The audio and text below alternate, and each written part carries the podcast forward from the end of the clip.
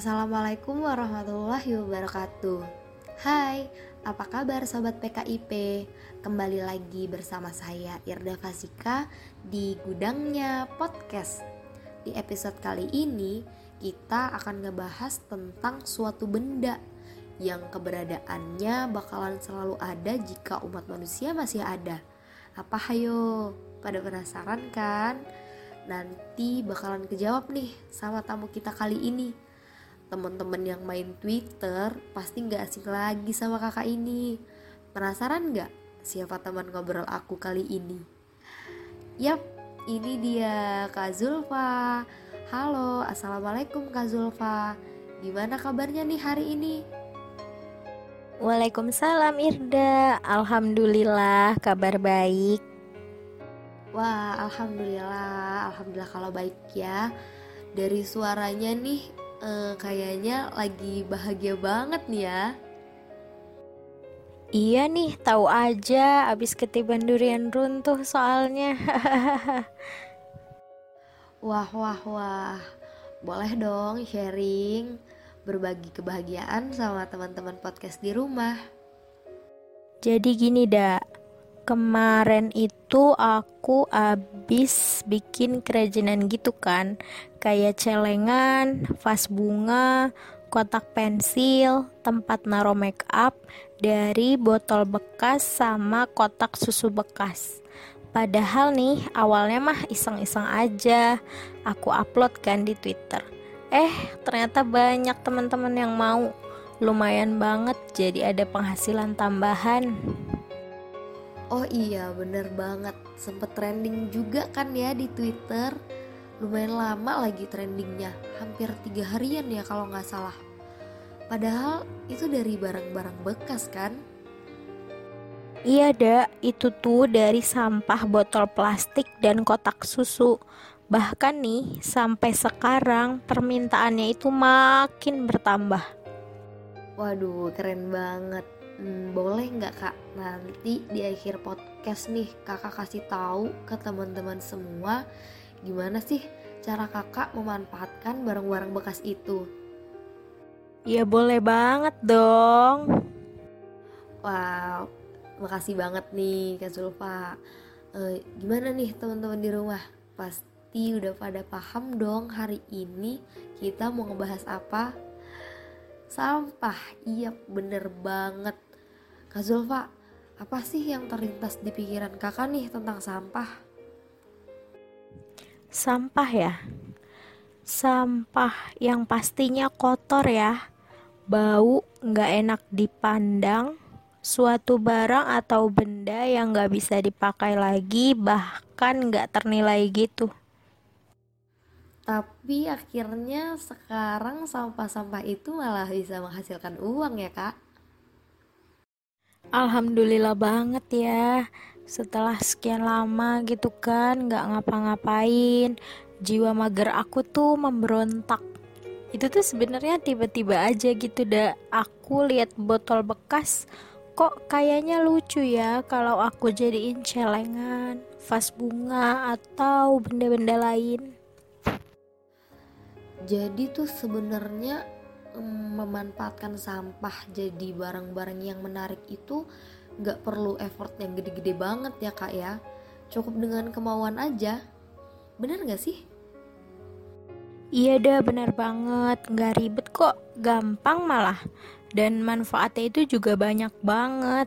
Selain bisa mengurangi sampah di lingkungan kita Kalau hasil karya kita diminati orang Itu kan juga bisa jadi uang Hayo, siapa coba? Zaman sekarang yang nggak suka uang? Ya nggak? iya iya. Bener bener banget. Termasuk aku juga sih suka banget sama uang. Ngomong-ngomong soal sampah nih kak.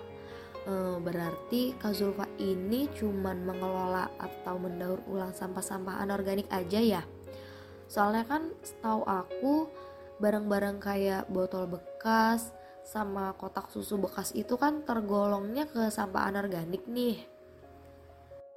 Nah, sebenarnya udah dari seminggu yang lalu aku coba buat rutin mengelola sampah-sampah sisa makanan di rumah aku buat jadi pupuk kompos. Soalnya nih ayah aku itu ada kebun kecil gitu di belakang rumah. Boleh dikasih tahu nggak kak ke teman-teman podcast kita nih gimana caranya mengelola sampah organik dengan baik dan benar? Iya boleh dong, tentu boleh banget. Gampang banget kok caranya. Jadi gini ya teman-teman. Pertama-tama kita siapin dulu wadah untuk membuat pupuk komposnya. Kalau bisa yang berukuran besar ya. Lalu pastikan wadah punya penutup.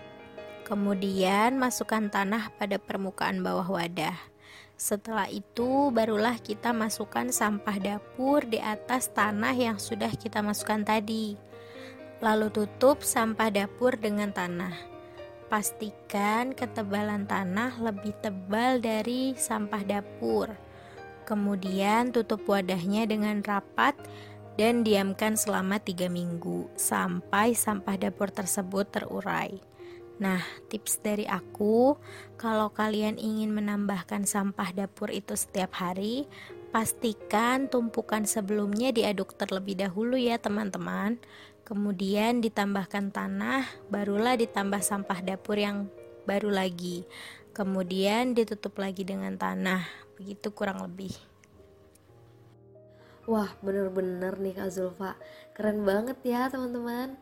Jadi hasil dari sampah anorganik menghasilkan uang, terus sekarang sampah organik menghemat uang. Bener nggak Kak?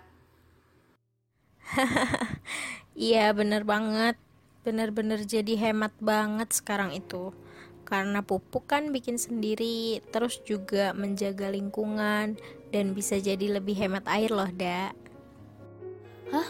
Hemat air? Gimana ceritanya kak? Iya jadi penggunaan pupuk kompos untuk tanaman di rumah itu bisa meningkatkan retensi air yang artinya kita nggak perlu tuh terlalu banyak menyiram tanaman kita. Wow, nih teman-teman, sampah loh, tapi banyak banget manfaatnya. Iya, aku pernah baca dak kalau Indonesia itu merupakan penghasil sampah laut terbesar kedua di dunia. Ih, sedih banget kan? Iya kak, bener banget. Sampah-sampah kaleng bekas, plastik, bungkus makanan, botol bekas itu banyak banget ditemuin di laut. Padahal kalau dipikir-pikir, apa susahnya sih membuang sampah pada tempatnya?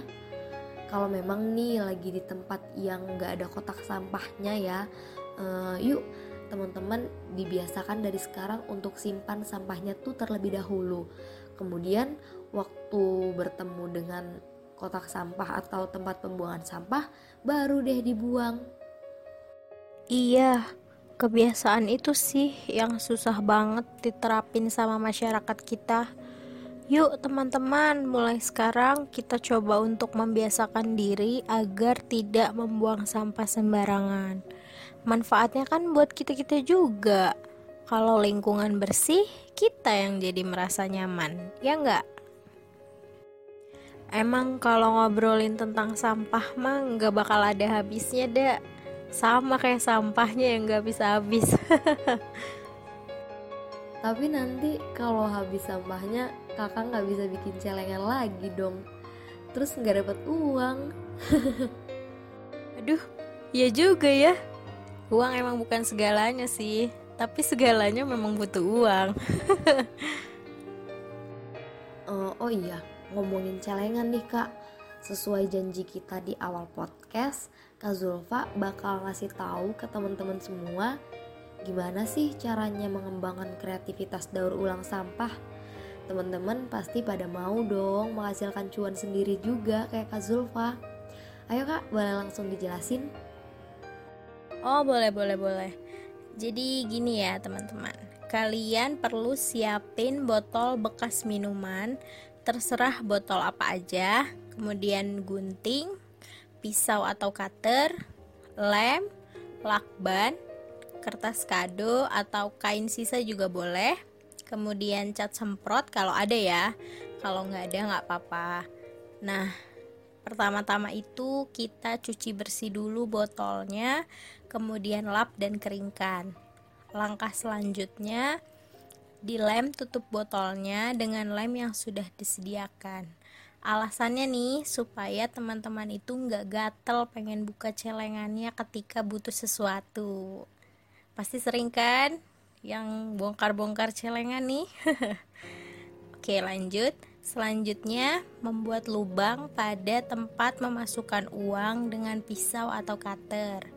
Dibuat serapih mungkin dan untuk lokasinya bisa disesuaikan saja sama selera teman-teman. Lanjut, langkah terakhir yaitu melakukan finishing, mempercantik tampilan celengan kita biar menarik dengan menggunakan kertas kado atau sisa kain yang sudah disiapkan. Selesai. Wah, terima kasih banyak nih Kak Zulfa atas penjelasannya. Ternyata memang mudah banget ya. Iya, Dak, mudah banget kok ini. Teman-teman di rumah juga pasti bisa praktekinnya. Apalagi alat dan bahannya mudah banget buat didapat, ya kan? Nah, bagi teman-teman yang mau menghasilkan cuan juga nih kayak Kak Zulfa, bisa banget mulai dari sekarang praktekin apa yang udah dijelasin sama Kak Zulfa tadi. Bukan cuma celengan ya kak ya, bisa vas bunga, tempat pensil, tempat brush make up nih buat cewek-cewek dan masih banyak lagi tentunya. Uh, Oke okay nih, alhamdulillah udah selesai nih ngobrol-ngobrol kita tentang sampah kali ini. Gimana nih teman-teman? Udah pada tergerak belum buat mengembangkan kreativitasnya dalam mendaur ulang sampah? Ya nih, semoga teman-teman yang udah dengerin podcast ini bisa lebih kreatif lagi ya dari aku. Iya Kak Zulfa, amin, amin ya robbal alamin. Terima kasih banyak ya Kak Zulfa udah mau hadir di podcast aku dan ngobrol-ngobrol banyak tentang sampah. Semoga apa yang Kak Zulfa sampaikan bisa diterima sama teman-teman podcast di rumah dan bisa langsung mempraktekannya. Iya kan Kak? Iya sama-sama Irda Aduh aku seneng banget nih udah diundang hadir di podcast ini Ngobrol-ngobrol seru tentang sampah, tentang daur ulang ya kan uh, aku sih berharap semoga apa yang aku sampaikan bisa langsung dipraktekkan oleh teman-teman bahkan mungkin teman-teman bisa jadi lebih kreatif lagi ya dari aku lumayan kan kalau menghasilkan bisa jadi tambahan pendapatan buat teman-teman atau tambahan uang jajan mungkin bagi yang kuliah atau yang masih sekolah begitu. Oke baik teman-teman, sekarang jadi tahu kan ya ternyata sampah nih yang kita pikir nggak ada gunanya ternyata malah bisa mendatangkan manfaat yang banyak banget. Sampah anorganik seperti botol bekas, kaleng bekas, bahkan kotak susu pun bisa disulap jadi barang-barang yang bernilai. Kemudian sampah organik seperti sampah sisa-sisa makanan di dapur bisa dibuat pupuk kompos Nah, hal ini bisa menghemat biaya kalau kalian teman-teman di rumah yang memiliki kebun. Uh, kemudian seperti yang dijelaskan oleh Kak Zulfa tadi, bisa menghemat air juga dan pastinya menjaga lingkungan tetap bersih. Uh, Oke, okay, jadi sampai di sini dulu podcast episode kali ini. Terima kasih kepada teman-teman semua yang sudah meluangkan waktunya untuk mendengarkan podcast ini. See you. Wassalamualaikum warahmatullahi wabarakatuh.